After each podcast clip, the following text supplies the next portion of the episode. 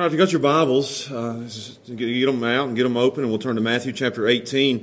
And today we're going to look at verses 15 through 20. And this passage stands out, and I'll tell you why it stands out. I, I want to. I always like to give you something to make the passage stand out to you from uh, different than what we usually do. What makes this passage stand out is that I think it's one of the most neglected passages of scriptures in the entire Bible. I almost titled the sermon "The Most Neglected Passage in the Entire Bible." I think we, we might love this passage, but we do not. As a church, I think all churches across the board uh, might love this passage, but we don't obey this passage. Very few churches do what this passage says to do. So I think it's one of the most neglected passages in the entire Bible. And we shouldn't neglect it. If God tells us to do something, and no matter what it is, we ought to obey it and do what it says. So the church, I think, has done a great job of talking about sin, but we've done a terrible job of dealing with sin within the church. So we're going to look at that today, and I've entitled the sermon, Dealing with Sin in the Church. And this is a how-to on dealing with sin in the church. And you must deal with sin in the church. Uh, I say this, sinners ought to be comfortable in the church, but sin should never be tolerated in the church. So we're going to look at that today, how to deal with sin in the church. So let's stand together. I want to read you verses 15 through 20, and we're going to look at dealing with sin in the church. So verses 15 through 20. And, and the Word of God says, and, and this, is, this is what the Word of God tells us today. Verse 15. Moreover, if thy brother shall trespass against thee, go and tell him his fault between thee and him alone. If he shall hear thee, thou hast gained thy brother. But if he will not hear thee, then take with thee one or two more, that in the mouth of two or three witnesses every word may be established.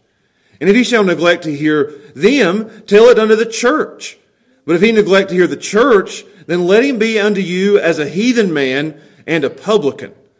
For verily I say unto you, whatsoever ye shall bind on earth shall be bound in heaven, and whatsoever ye shall loose on earth shall be loosed in heaven. And again I say unto you that if two or, th- or two of you shall agree on earth as touching anything that they shall ask, it shall be done for them of my Father which is in heaven. For where two or three are gathered together in my name, there I am in the midst of them.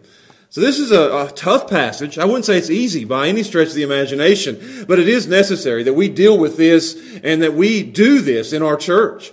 So let's go ahead and pray and we'll look at dealing with sin in the church. Father, I pray that you'd help me today. This is not an easy passage. I knew that coming into it this week as we opened it up and we're going verse by verse. And this was the next passage in line. I knew it was going to be difficult. I knew it'd be hard. I knew it's something that, that we don't like to hear, but I think it's something we need to hear. So God, help me to handle it well. Help me to have the right tone. Help me to do it in a way that's loving and kind and gracious, but in a way that is truthful. Help me to stand boldly upon your word as I preach it.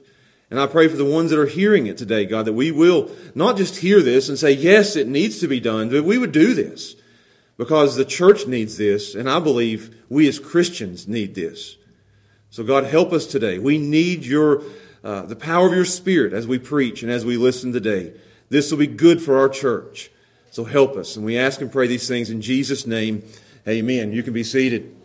I'm going to give you a saying, a phrase that everybody here has heard. I think it's a good phrase.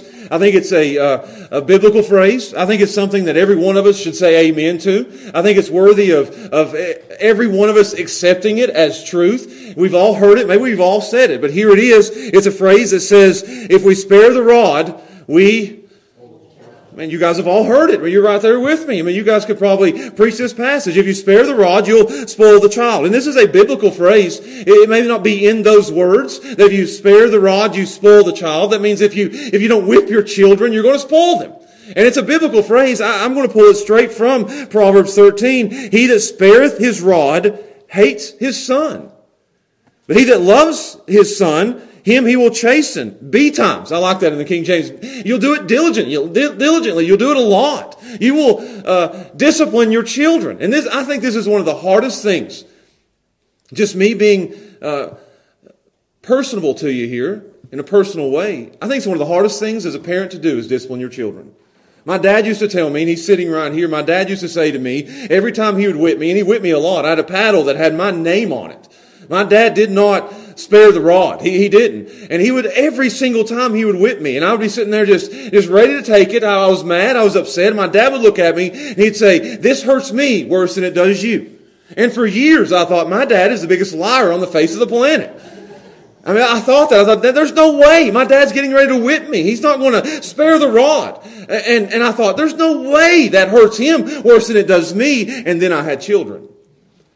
And my children would misbehave. They would cross a line. They would do things that they shouldn't do. And I had to discipline them. And I understood in that moment, the first time I had to discipline one of my children, that my dad was not a liar. He was telling the truth. And when I whip my children now, it's the same thing. This hurts me worse than it does you. And my kids look at me like, my dad is the biggest liar on the face of the planet. I think that's how it goes because it does hurt. It's so hard, but it's so necessary to discipline your children.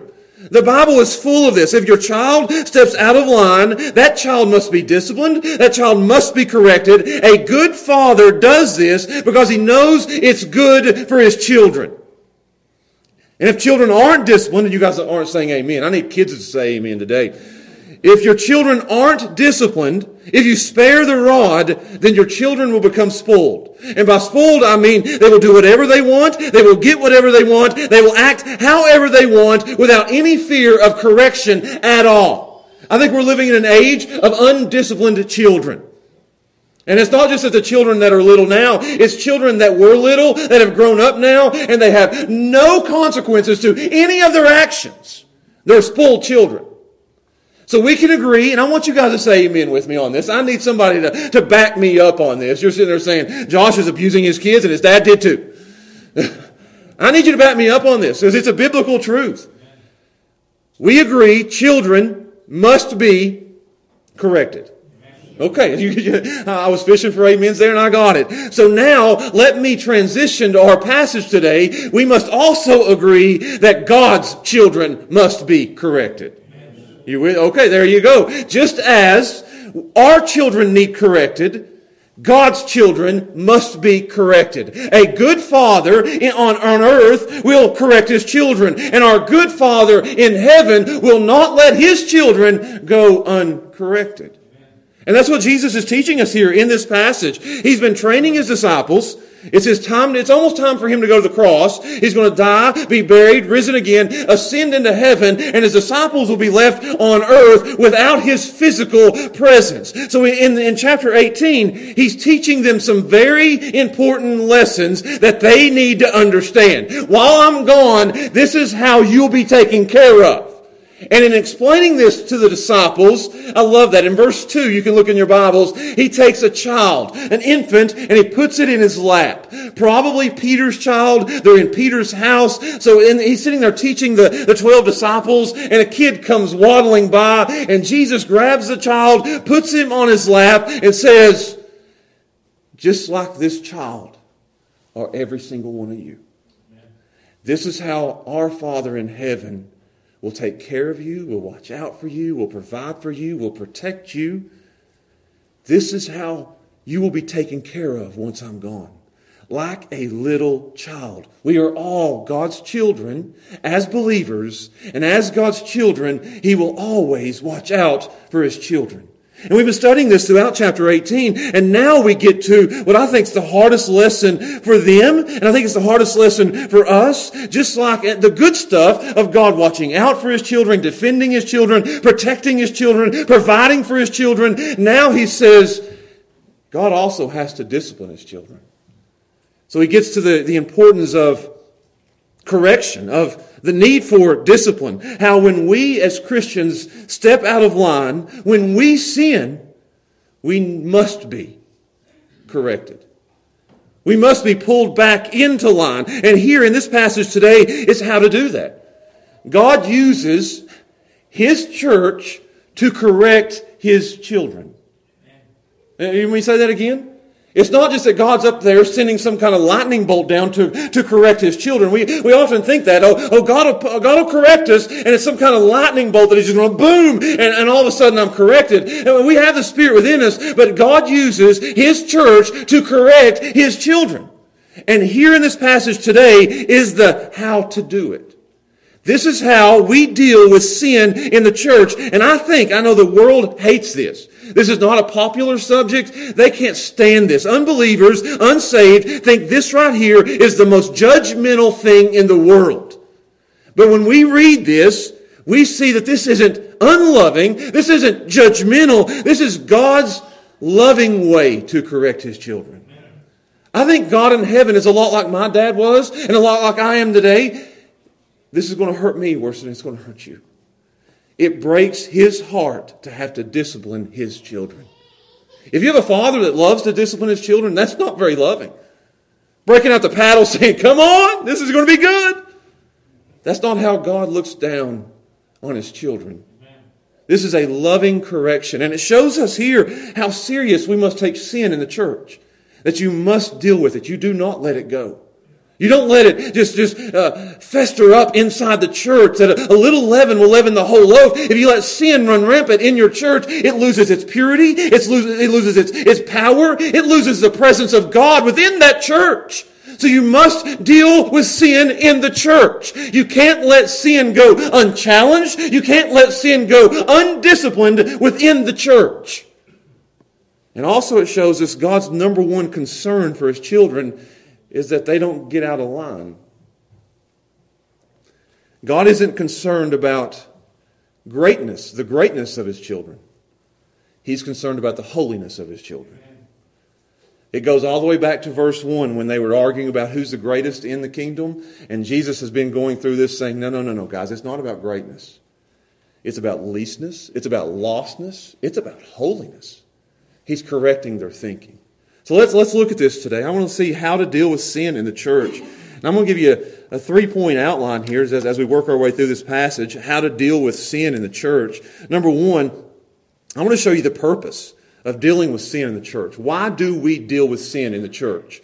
And you'll see that there, first of all, because there's sin, and sin is a problem. He uses a, a, term here for sin in verse 15. He says, Moreover, if thy brother shall. And the word there is trespass. And, in the Greek, it's just a general term for sin. And it means that if someone in the church sins, if someone in the church misses the mark, God has set the mark, God has given the standard, and if we as his children eh, miss the mark, if we don't walk the line, if we cross over the line, if we do things we shouldn't do, and get this, we will sin.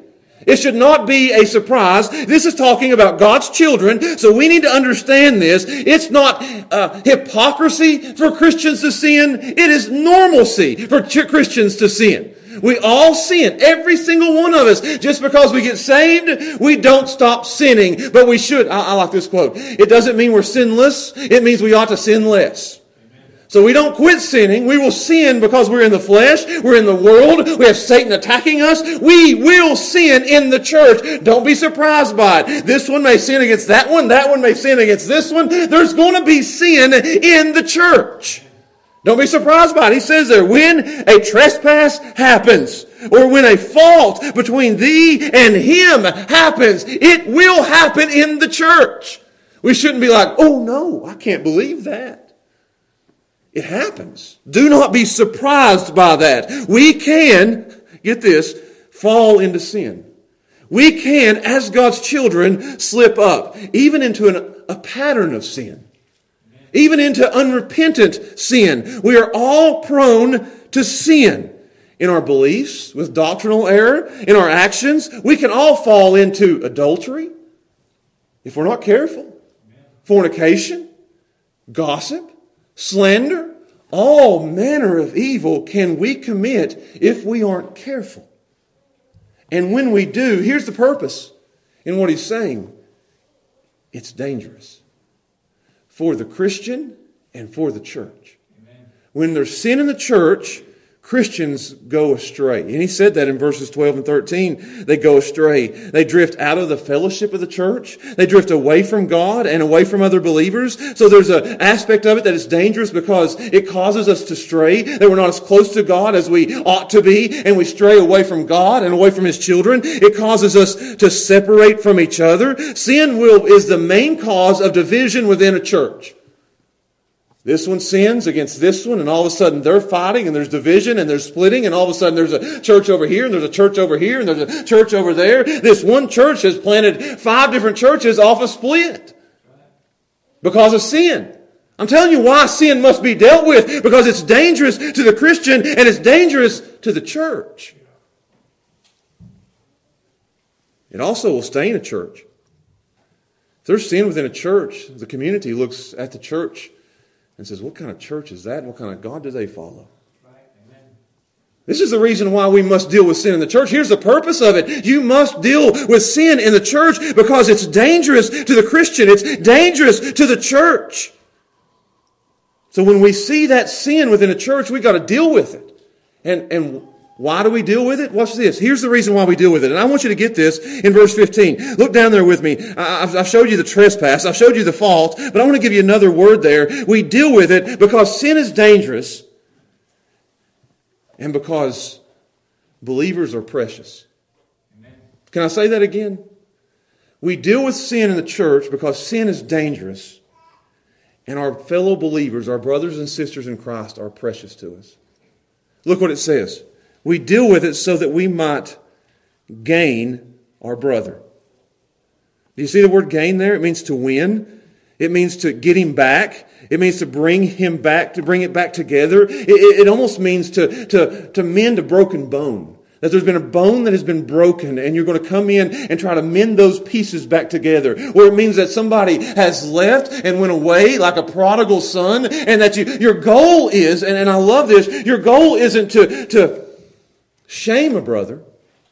You see that? It doesn't say you, you shame a brother. It, uh, the goal isn't to, to kick them out of the church or to run them off or to hurt their feelings. That's not the goal. We've lost someone that we value very deeply. We've lost a brother or our relationship with a brother has been separated or broken. And, and it's that relationship and that believer is so valuable and so costly that we will do whatever it takes to get them back.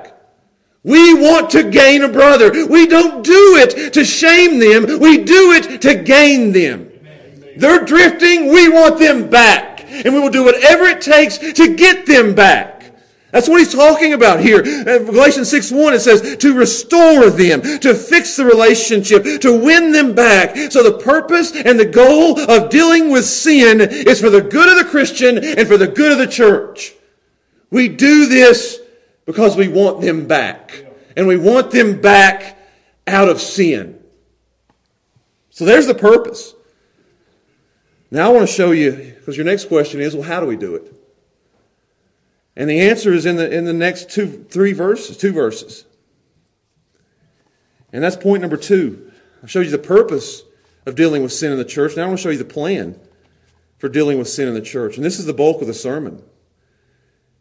If we know it's good for the Christian and it's good for the church, if we know we must do it because sin is dangerous and believers are precious, then how do we go about doing it? How do we go about if we see a Christian in the church who's gotten into sin, they've slipped away, they're, they're broken away from the fellowship of the church, they're living in some kind of sin that they shouldn't be living in? If we see that and we understand it's going on, how do we deal with it? Because we must deal with it. And he gives us here a four step plan. I love how he lays this out for us. I'm going to just go step one, step two, step three, step four, and this is how the church ought to deal with sin in the church. Watch this. Step number one says, Moreover, if thy brother shall sin against thee, go and tell him his fault between you and him alone. I love that. This is so simple. If he sins against you and you see it, and if you know it, this is personal. This isn't the pastor going to the person. This is the one who sees it is going to the one who did it one on one. This is face to face. Personal. This is you dealing with you. If you see it, you go deal with it. And the word go there is get up and get going immediately. If you see it, if you personally see a Christian in sin, then it's your job. It's not your job to go and call somebody and say, I saw somebody in sin. To gossip about somebody.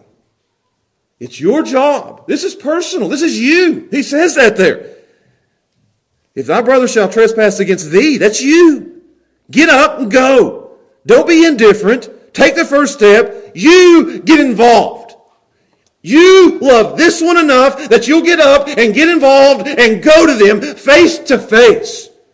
We don't see this in church much, do we? But this is what he says. Don't call anybody. Don't gossip about anybody. Get one on one, face to face. The one who sinned should be the first one to hear about the fault. You with me? The first one to hear about it should be the one who did it. I see it. I'm going to him. This could be a husband going to a wife. This could be a, a parent going to a child. This could be a brother in a church going to another brother in the church or a sister in the church going to another sister in the church. This is also the way, even if you see a pastor in sin. First Timothy says, if you, if you see your pastor drifting, fading, or going into some doctrinal error, this is how you do it with a pastor. This is how it goes. One on one, face to face. Tell him his fault. I like that. You see that? And tell him his fault. Make it clear. Expose the sin. That's hard. I don't know which one's harder, the one telling it or the one hearing it. You're sitting there saying, if I tell him what he's done, he's likely to punch me.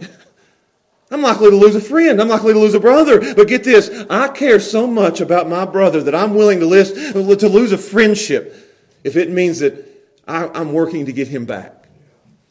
Watch this. Here's how it must be done too, and, I, and I'll move on to step two. Galatians 6 1 says this that when you go to this one, says, Brethren, if a man be overtaken in a fault, ye which are spiritual, restore such a one in a spirit of meekness, considering thyself, lest thou also be tempted. Amen. So when you go to you, person who sees it goes to the one who does it. You don't go and be argumentative. There's a lot of very confrontational people that it's likely to go to somebody and say, Listen, you little sinner. That's not how you do it. We don't go argumentative. We don't go judgmental. You don't go and be mean and hateful and puffed up like you've never sinned in your life. You go in a very tender, sympathetic, patient, kind way, understanding your own sin and your own likelihood to be where He's at in the near future and you go and you show him his fault, the Bible says what you're doing is wrong. The Bible says what you're doing is wrong. You need to see it, you need to confess it, and you need to repent of it. Do you see why I said it was the most neglected passage of Scripture in the entire Bible? You need to see what happens, and you better come with the Bible, not your opinion. You see it, you must confess it, and you need to repent of it. And if he says, Yes, I see it, yes, I confess it, yes, I repent of it, then you've gained a brother. You've won him, and you ought to rejoice. But what if he says no? Let's move to the second step. It says in verse 16, But if he will not hear thee, what's after that? If he doesn't hear you the first time, you're going to say, I give up. I'm done. I'm going to gossip about him now. We need some good old fashioned Christian fellowship on the phone about another brother. No, that's not what you do. It doesn't say that. What do you do next? You take it to the next level. I mean, you just keep on going. This, is, this just keeps going. he's ramping it up. This is Jesus chasing his lost sheep, and he doesn't give up until he finds it, is what the Bible says. Then you do what? Then take with you. So this one's went to this one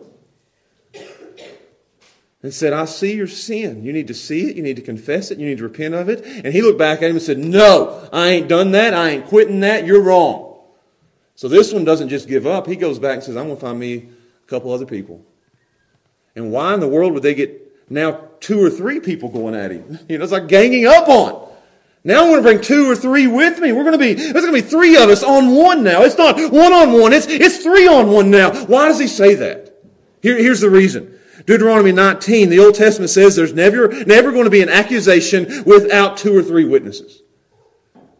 It's God's rule. God doesn't tolerate false reports. So it's Old Testament rule, God's rule. It's also a check on me that when I go and tell two other people, that they're going to look at me, they may look at me and say, you know, I think you're a little wrong on this. I think you're being too judgmental on this.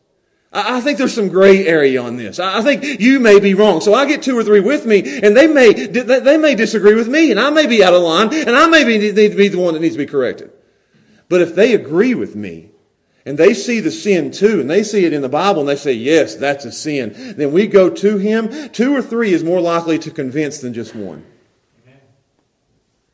If we all say the same, if we all go in love, if we all ask, they're more likely to listen and we're more likely to gain our brother back with two or three than we did with one. It's just taking it to the next step. So now two or three go to him and they look at him and say, the Bible says you've sinned. We agree.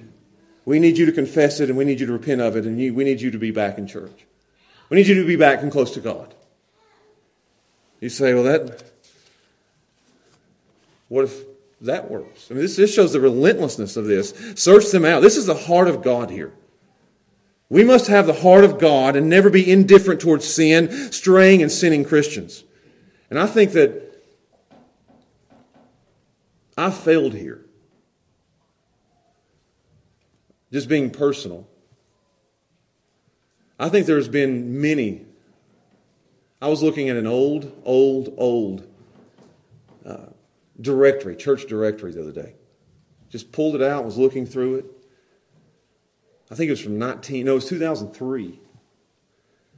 And we was going through it, and, and it was this one gone, this one gone, this one gone, this one gone, this one gone, this one's still here, this one gone, this one. And you just keep turning the page, this one. And you guys can name them. You, you could go through the same directory and see the same thing.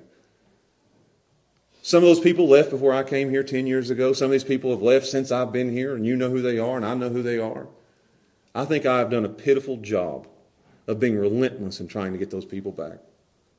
It's pitiful, it's heartbreaking. It shouldn't be ever. Good riddance to you. Amen.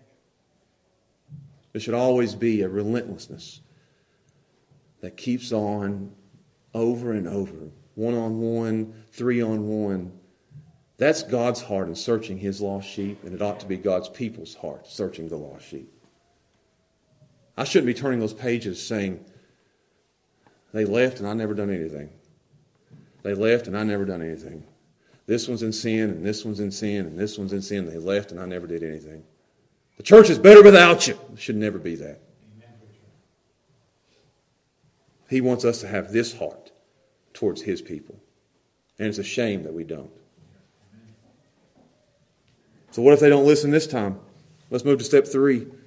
I know this isn't fun, this is necessary. Step three says if they neglect two or three. Look, look what it says.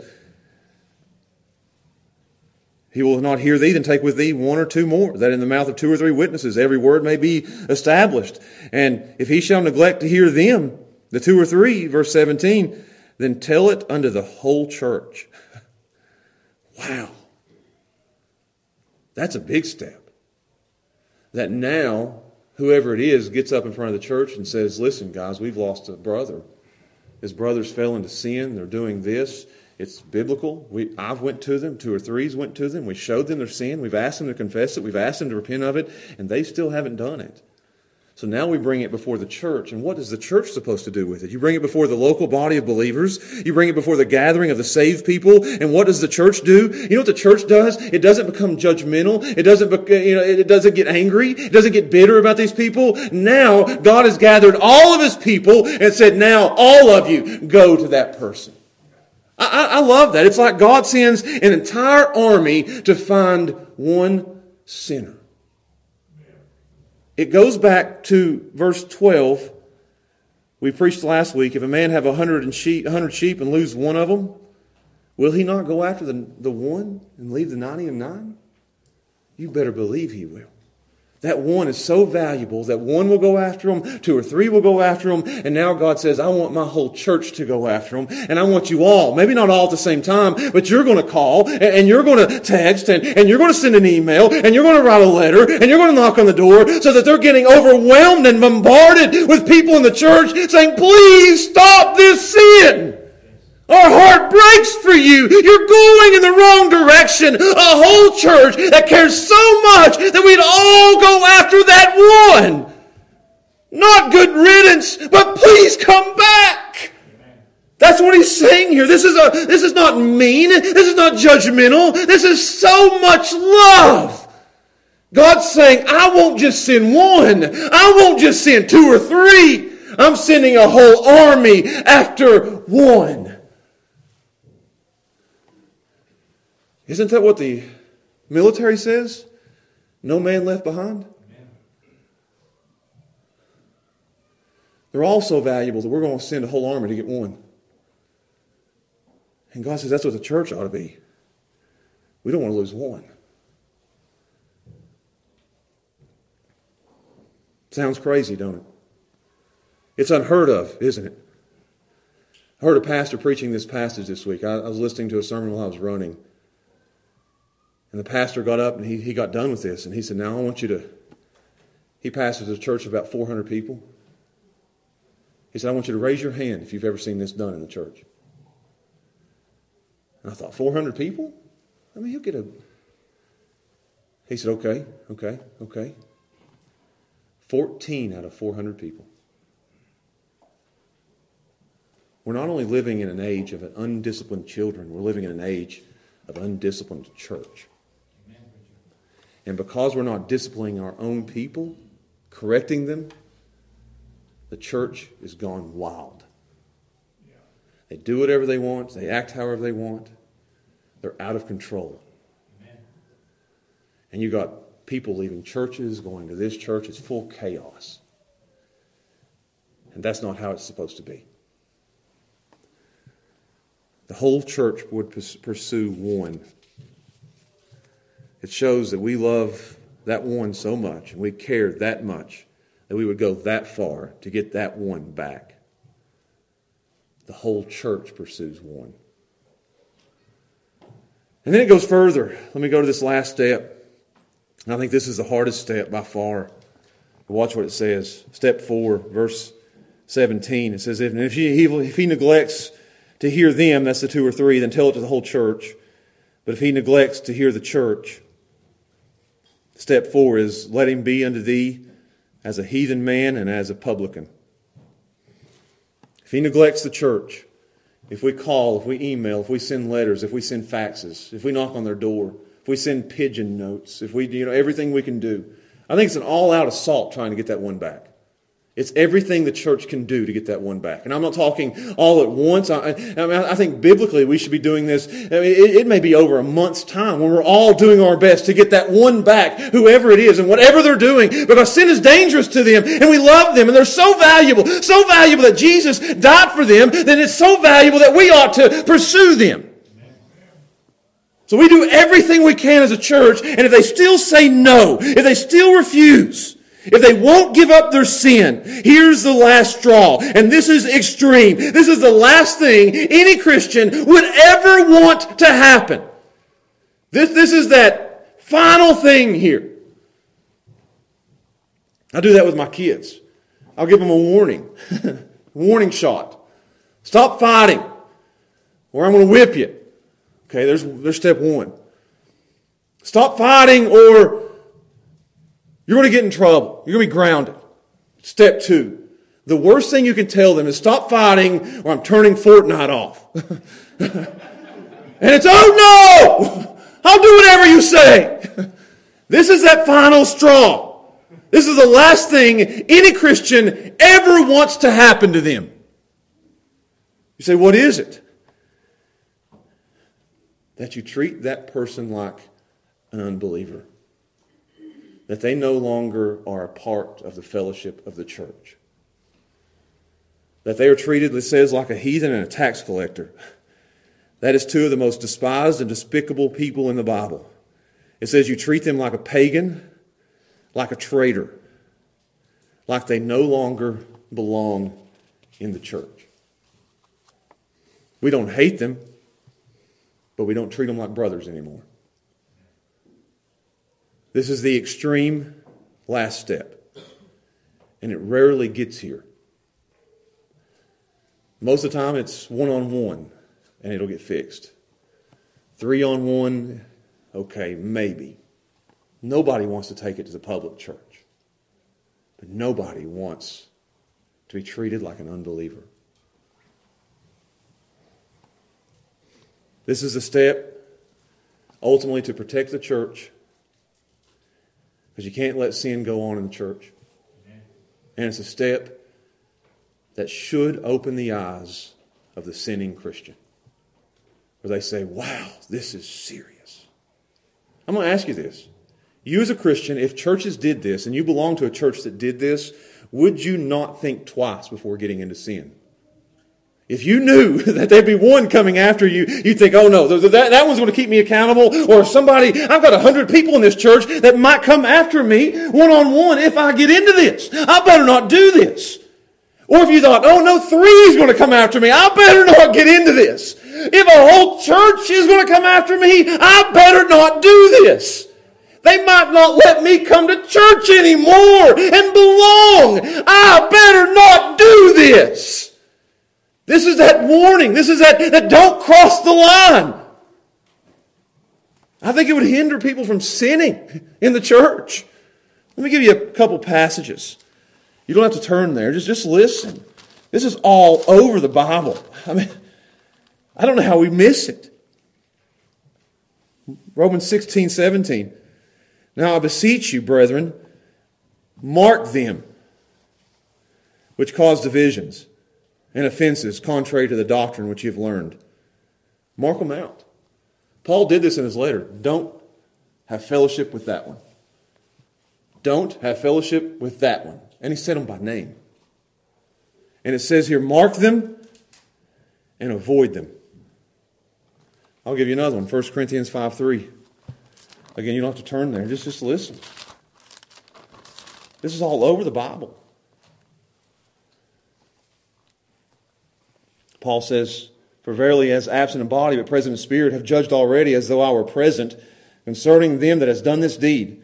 In the name of our Lord Jesus Christ, when you are gathered together in my spirit with the power of our Lord Jesus Christ, deliver such a one unto Satan for the destruction of the flesh, that the spirit may be saved in the day of the Lord Jesus. You hand them over, hoping that this extreme step will bring them back to where they need to be. I'll give you one more. Second Thessalonians.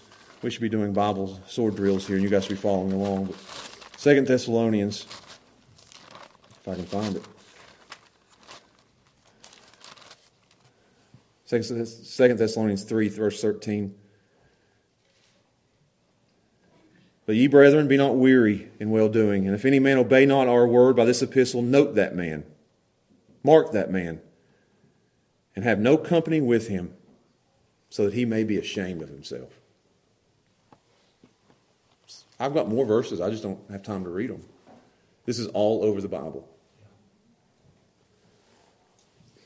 And that's the point. Sin, sinners should be comfortable in the church, but sin should never be tolerated in the church. Now, moving to the last point, because that's the, the plan for dealing with sin. And I think it goes together so well with disciplining children. Because I think disciplining my children is the hardest thing I'll ever do as a parent. I can't stand doing it. And I, and I do. I, I whip my kids and, and I walk away with tears in my eyes. But I know that if I let them go, they'll become undisciplined and uncorrected, and they'll, be, they'll, they'll go out and live who knows what kind of life. Doing whatever they want to do, however they want to do it, so I must discipline my kids but it's the hardest thing that I ever do as a parent.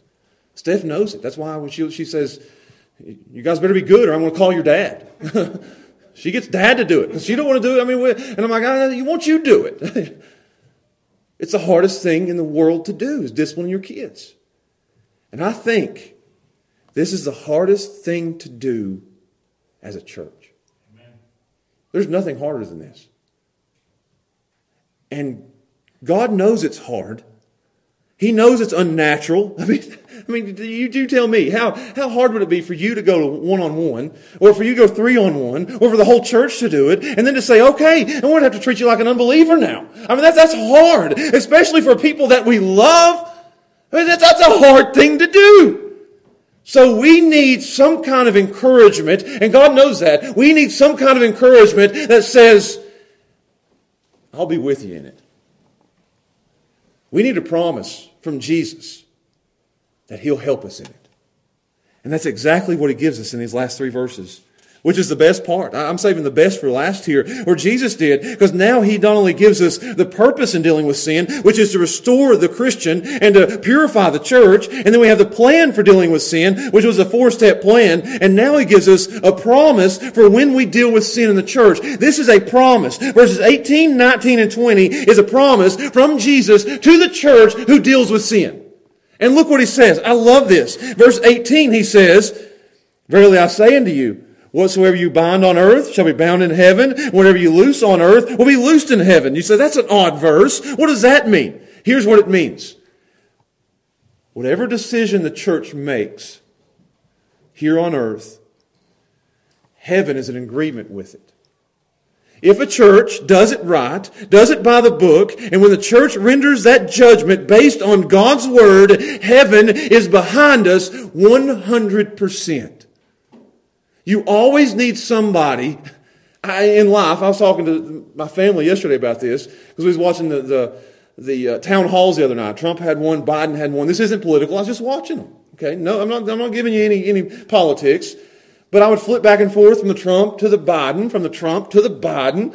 And, and I was watching the Trump, and they'd ask him a question, and he'd answer it, and there's a woman behind him. I don't know if you guys noticed it. Noticed it. There's a woman behind him that the enti- entire time he answered, she'd do, yeah, yeah, yeah, yeah. And at one point she did, yeah. and, and I looked at Steph and I said, we all need somebody behind us saying, yeah, yeah, yeah, I mean, I need that. That's why I fish for amen sometimes. Because I get up here and I think, man, nobody's listening. Nobody likes this. I need somebody to say, yeah, yeah, yeah, yeah, yeah. you need that, don't you? I, I, when I need that, I'll tell you what, I'm, I'm, I'm going to run out of time. But when I need that, I look at Gracie Bell. The entire time I'm preaching, Gracie's sitting there doing, I don't know if she's paying attention or not, but I'm like, yeah, me and her's on the same wavelength here. She's right behind me. And I know Steph's over there. I don't even have to look at it. You know what she's doing over there? Yeah! Preach it, Josh! Yeah! I know it. She's, see, she's over there doing it right now. you guys can't see her, but it's happening. You need somebody like that, don't you? I mean, I, I need that. I, I, know, I know beyond a shadow of a doubt that, no, that my wife is with me 100%. She's told me that at our, at our marriage. She said, I'm with you, Josh. And when you preach, I may not say amen, but boy, I'm inside me. It's yeah. She's with me. And if everybody else left me, she's going to be standing behind me. You with me? Now get this. I know Gracie Bell's with me. I know Isaiah's with me. I know Christian's with me sitting over here. Even if he's not paying attention, he, he's, he's over there saying, I don't know what dad's saying, but yeah. Emma's downstairs. She's with me. I hear my dad say amen. He's with me. Johnny moved here and he looked at me and said, I'm behind you, preacher. 100%. I got up to say something one night and then Wednesday night, and I said, I don't know if y'all are going to agree with me or not on this. And Johnny didn't know what I was going to say. And he said, I agree with you. you need people behind you. You need people in your corner. And get this. I, I named some people, but I can go around the room and I've got a ton of people that's just like that. I know this one right here's with me no matter what. I know he's behind me. I've got deacons that are behind me. We faced church discipline not too long ago, four or five years ago. We were sitting in my office trying to figure out what we were going to do with sending members in our church. And I had Jim look at me, and I hate to call him out. He looked at me and said, We got to do what the Bible says we got to do. Yes. He says, The Bible says do this. We got to do this. And he said, I'm behind you. And boy, my deacons, all four of them, said, I'm behind you. I walked out, I walked into that office like this right here. I walked out of that office like this right here. Is that, is that not true? You need somebody behind you. You need somebody in your corner. And this says that when you church discipline or you correct sin in the church, that heaven's behind you. 100%. Is that not encouraging? That's as encouraging. I, I, mean, I love having Steph behind me doing, yeah. I love Gracie Bell sitting there doing, yeah. I love having my, my Brandon and Johnny and my deacons. I love having, I, I think we got a church right now that we're 100% behind the preaching of the Word of God. I love that. But if, if I didn't have any of that, I know you are, Chris. Right behind me, man. I called him this week and he was in the hospital. And he said, I don't know how you're doing it without me down there at that church. I said, I can't. I got to have Chris behind me, going to funerals with me, helping me. I know it. You got to have people behind you, 100%, no matter what. You need that. But if you don't have any of that, and all you got's you and two or three others, I know I got heaven behind me. In heaven saying, yeah, they're doing the right thing. If everybody else hates it, they're doing the right thing. That's what it says there. I'm behind you. I mean, you should write that out in verse 18 that this is heaven saying, I'm behind you 100% in this. I know it's going to be hard, but all of heaven is saying, yeah, they're dealing with sin the right way. I love that. And watch this, it's not just that. But this goes even better. I'm behind you. Verse 19, I'm listening to you. Again, I say unto you that if two of you shall agree on earth as in touching anything that they shall ask, it shall be done for them for, of my Father which is in heaven. You say, what does that mean? It doesn't mean that you can get two or three people together as long as they agree on an answer that God has to answer it. People use that. There, there's people in churches that'll say, I'm in agreement with you. I'm in agreement with you. One, two, three, you have to do it now. That's not what this says. Because if that was the case, I could have one here saying Josh is going to win the lottery, one here saying Josh is going to win the lottery, Josh is going to win the lottery. That's not how it works. He says here that if a church is coming together with two or three and they're doing this discipline and this correcting of sinning Christians, then I will hear your prayers for them. For them. Well, watch this. The first thing we do is not throw stones at these sinners, it's pray for these sinners. And I promise you, I'll hear you. I love that. Our prayer is God, he's, he's strayed. And he's not listening. And he's refusing. Would you please get this? Would you please chasten them? Would you please discipline them? Would you please convict them? Would you please bring them back? One, two, three. Please. Please. See, we don't do this. This could be step number five that after that doesn't happen, the church comes together and every prayer meeting we ought to have a list of straying Christians that one, two, and three, if not more, comes together and says, God chasten them, God discipline them, God convict them, God show them your sin, their sin, God show them, please bring them back. We have to be on our knees begging God. That's the power of the church. We might have more people come back from straying and repenting of their sin if we did what He told us to do. Follow the steps. Know heaven's behind you. Know that heaven is listening to you. I don't only have your back a hundred percent, I'm listening and I'll answer when you pray for them. Churches today don't pray, we throw stones. We don't need you. We're better off without you. No, our prayer meetings ought to be full of mothers praying for straying children. Shouldn't they be? Spouses praying for adulterous husbands or wives. God, bring them back. We ought to be a church of praying for straying Christians. That's motivation to pray, if you ask me. This is how God seeks straying sheep through us. I'll give you another one if you want it. I think this is the best one. We not only have heaven saying, I'm behind you, we have the Father saying, I hear you and I'll answer you. And we have Jesus saying, I'm with you. Are you with me? Watch this. Let me, let me say it again. We have all of heaven saying, I'm behind you. We have the Father saying, I'll answer you. We have Jesus saying in verse 20, I'm with you. Watch this. You've heard this verse before. Most of the time you hear this verse, it's, a, it's at a prayer meeting when there's only three people there. Three people show up, and it's like, okay, the crowd's not like we want. But the Bible says if we have three people here, he's, he's here with us. That's not what this verse is talking about. He says here, watch, for where two or three are gathered together in my name, there, I, there am I, right in the middle with them. This is, this is, this is great when we do something, and I, have I've, I've spent a lot of time just going through the Bible, looking for the times when God tells us, I'm going to be right there with you. You with me? Follow, just do that. Go through the Bible, look up, I'm with you.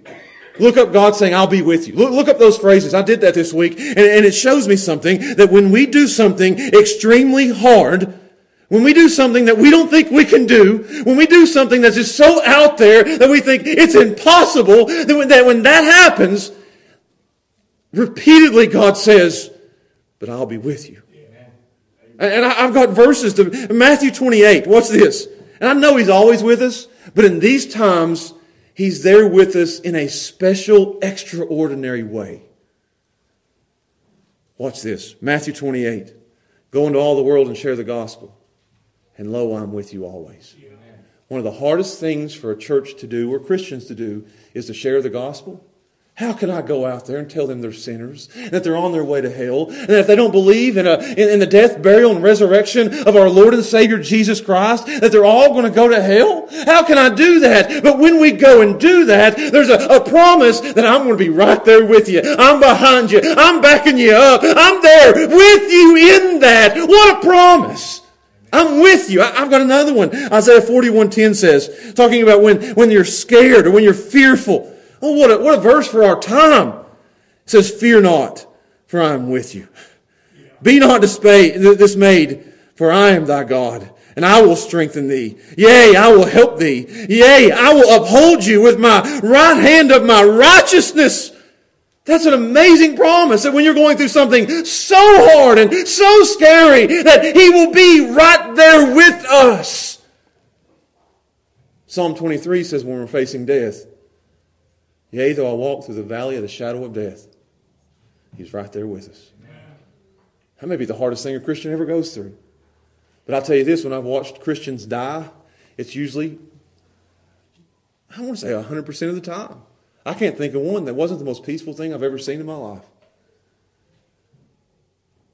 There's something extraordinary about that time and how Jesus carries his children home. Amen. Joshua getting ready to go in the promised land, what does he say? I'm with you. Yeah. I'm right there beside you. It's the same thing I do with my kids, and, and I'm going to close in about 15 minutes.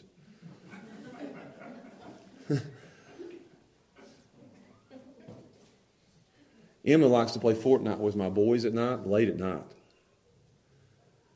And they're in their room all the way at the end, one end of the house, and she still sleeps in the bed with Steph for at least another week at the other end of the house. And we've got all the lights off.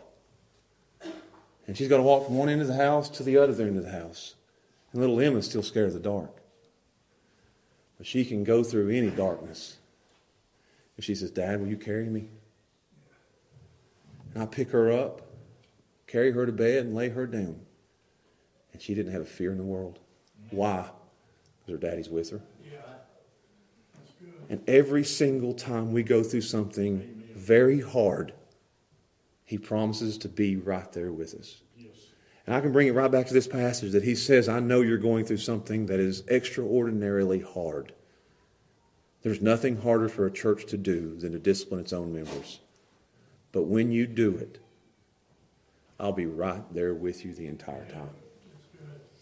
That's an amazing truth. It shows you it's hard. But never is the church more in tune, more in symphony with Christ. Never is the church more like Christ. Never is Christ more present within the church than when it's dealing with sin. I love that. I'll give you a passage and we'll, and we'll close. You can turn there with me. Acts chapter 5. You guys know what's going on in Acts 5.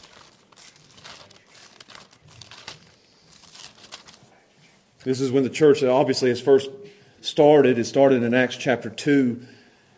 And we get to Acts chapter 5. Get this. Acts chapter 2, the church begins. It's, it's, it's the birth of the church, it's the newness of the church. And then you get to Acts chapter 5, and sin has already crept into the church. You, you with me? It don't take long for sin to get into church.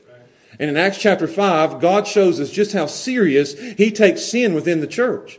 Just how serious he takes it. Sin cannot be allowed to go unchecked and, uncorrected within a church. And watch what he does. I, just want to read this to you and show you how, how this works out. I'm not going to do a whole lot of commentary on it. You guys know me. I'll probably do a lot of commentary on it. But verse 1, it says, A certain man named Ananias with Sapphira, his wife, sold a possession. And they kept back part of the price. His wife also being privy to it, she knew about it, and brought a certain part and laid it at the apostles' feet as an, as an offering. But Peter said, Ananias, why hath Satan filled thine heart to lie to the Holy Ghost and to keep back part of the price of the land? They promised part, they promised the whole, and only gave a part, so they lied. So you're with me so far? Whilst it remained, was it not thine own? And after it was sold, was it not thine own power? Why hast thou conceived this thing in your heart? Thou hast not lied unto men, but you've lied unto God. So you see what Peter did there? Peter, one on one, goes to Ananias and said, You've lied. Scripture said you lied. Do something about it. And watch what happens. And Ananias, hearing these words, I mean, this, he didn't even give him step two. He didn't even give him step three. There's no step four. Step one, it's over. And Ananias, hearing these words, fell down and died. God takes sin serious. He gave up the ghost. And I think this is just a duh moment, and great fear came upon all them that heard this. Wouldn't you be scared? You lied. Die. You lie, you die. And a young man rose, wound him up, and carried him out and buried him in the moment. It was a space about three hours. His wife came, not knowing what was done, and she came in. And Peter answered unto her and says, Tell me whether you sold the land for this much? And she said, Yeah, for that much. Then Peter said unto her, How is it that you've agreed together to tempt the Spirit of the Lord? Behold, the feet of them which have buried your husband are at the door, and they're going to carry you out too. I mean, you, you say, Wow, you're going to, they're killing people at sin. God's killing people at sin. That's how serious he takes sin in the church. You'll never grow a church like that. Nobody's going to go to a church that gets called out for their sin. Watch this. And then she fell down immediately at his feet and yielded up the ghost. And the young men came in and said, I guess we're going to go bury another one. They found her dead and they carried her forth, buried her by her husband. And great fear came upon all the church.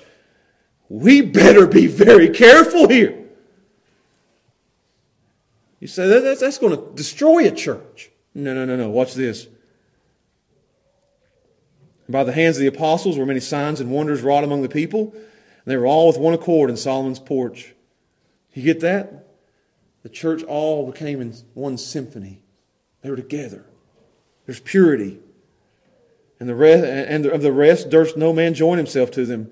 But the people magnified them. And watch what God did. And believers were the more added to the Lord multitudes, both of men and women.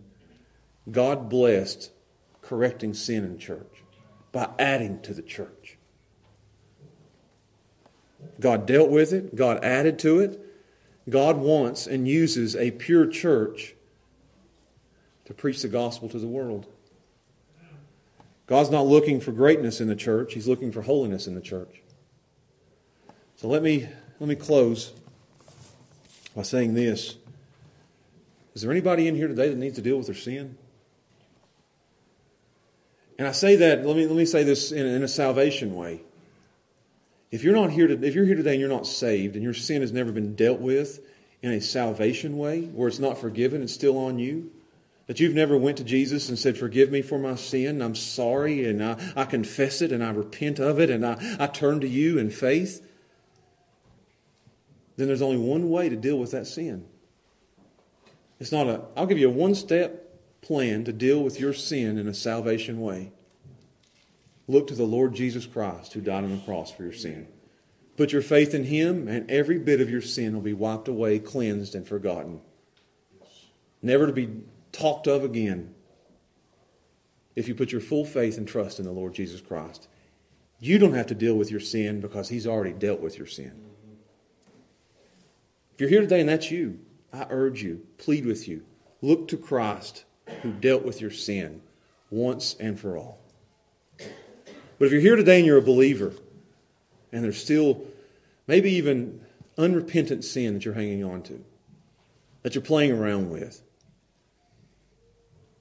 I urge you today, before we start pointing out other people's sins back and forth, we need to take our finger and point it right here. Before we start pointing out things in other people's eyes, we need to look at the mote in our own eye. And we need to all right now, because you're sitting there thinking, man, if, what, if, what, if, what if somebody comes to me today and points out my sin? What if this one's seen this and, and they come to me and we start obeying this? Then I need to start getting some things straight before one comes, before three comes, before the whole church comes. So we all need to right now, and I've done it this week. God, if there's anything, whether, whether it's ignorance or whether it's, it's, it's sin or, or rebellion or even doctrinal things, whatever it is, God, let me get it straight so I don't have one coming to me or three coming to me or the whole church coming to me. I need to get it right right now. And the Bible promises that, that if any of you have sin in your lives right now as Christians, that if you confess your sins, He's faithful and He's just and will forgive your sins completely and totally. So we all need to do this today. And I know I didn't give much of an altar call for believers, but I want this to be, uh, for unbelievers. I want this to be for believers today.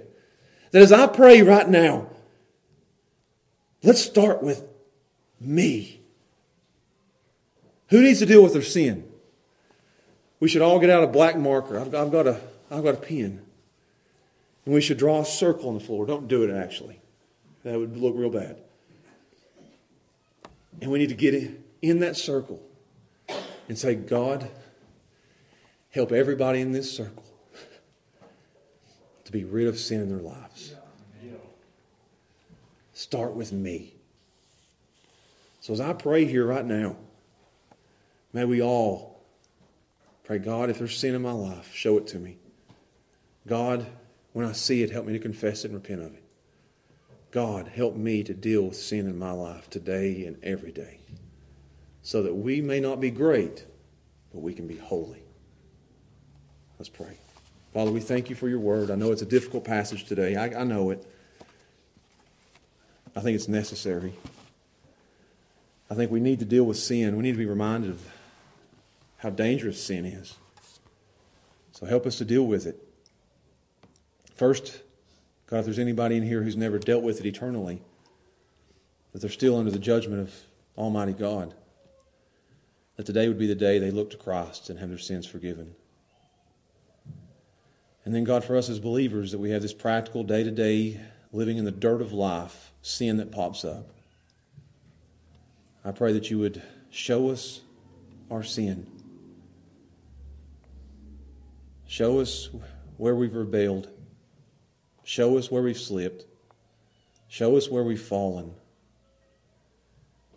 And God, help us to confess it and repent of it, that we may live pure and holy lives.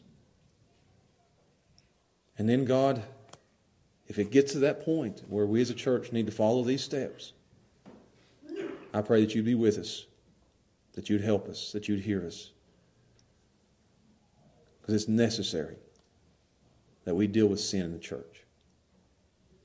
So, God, work in our hearts today by the power of your Spirit to deal with sin in us, to deal with sin in the church. And we ask and pray these things in Jesus' name.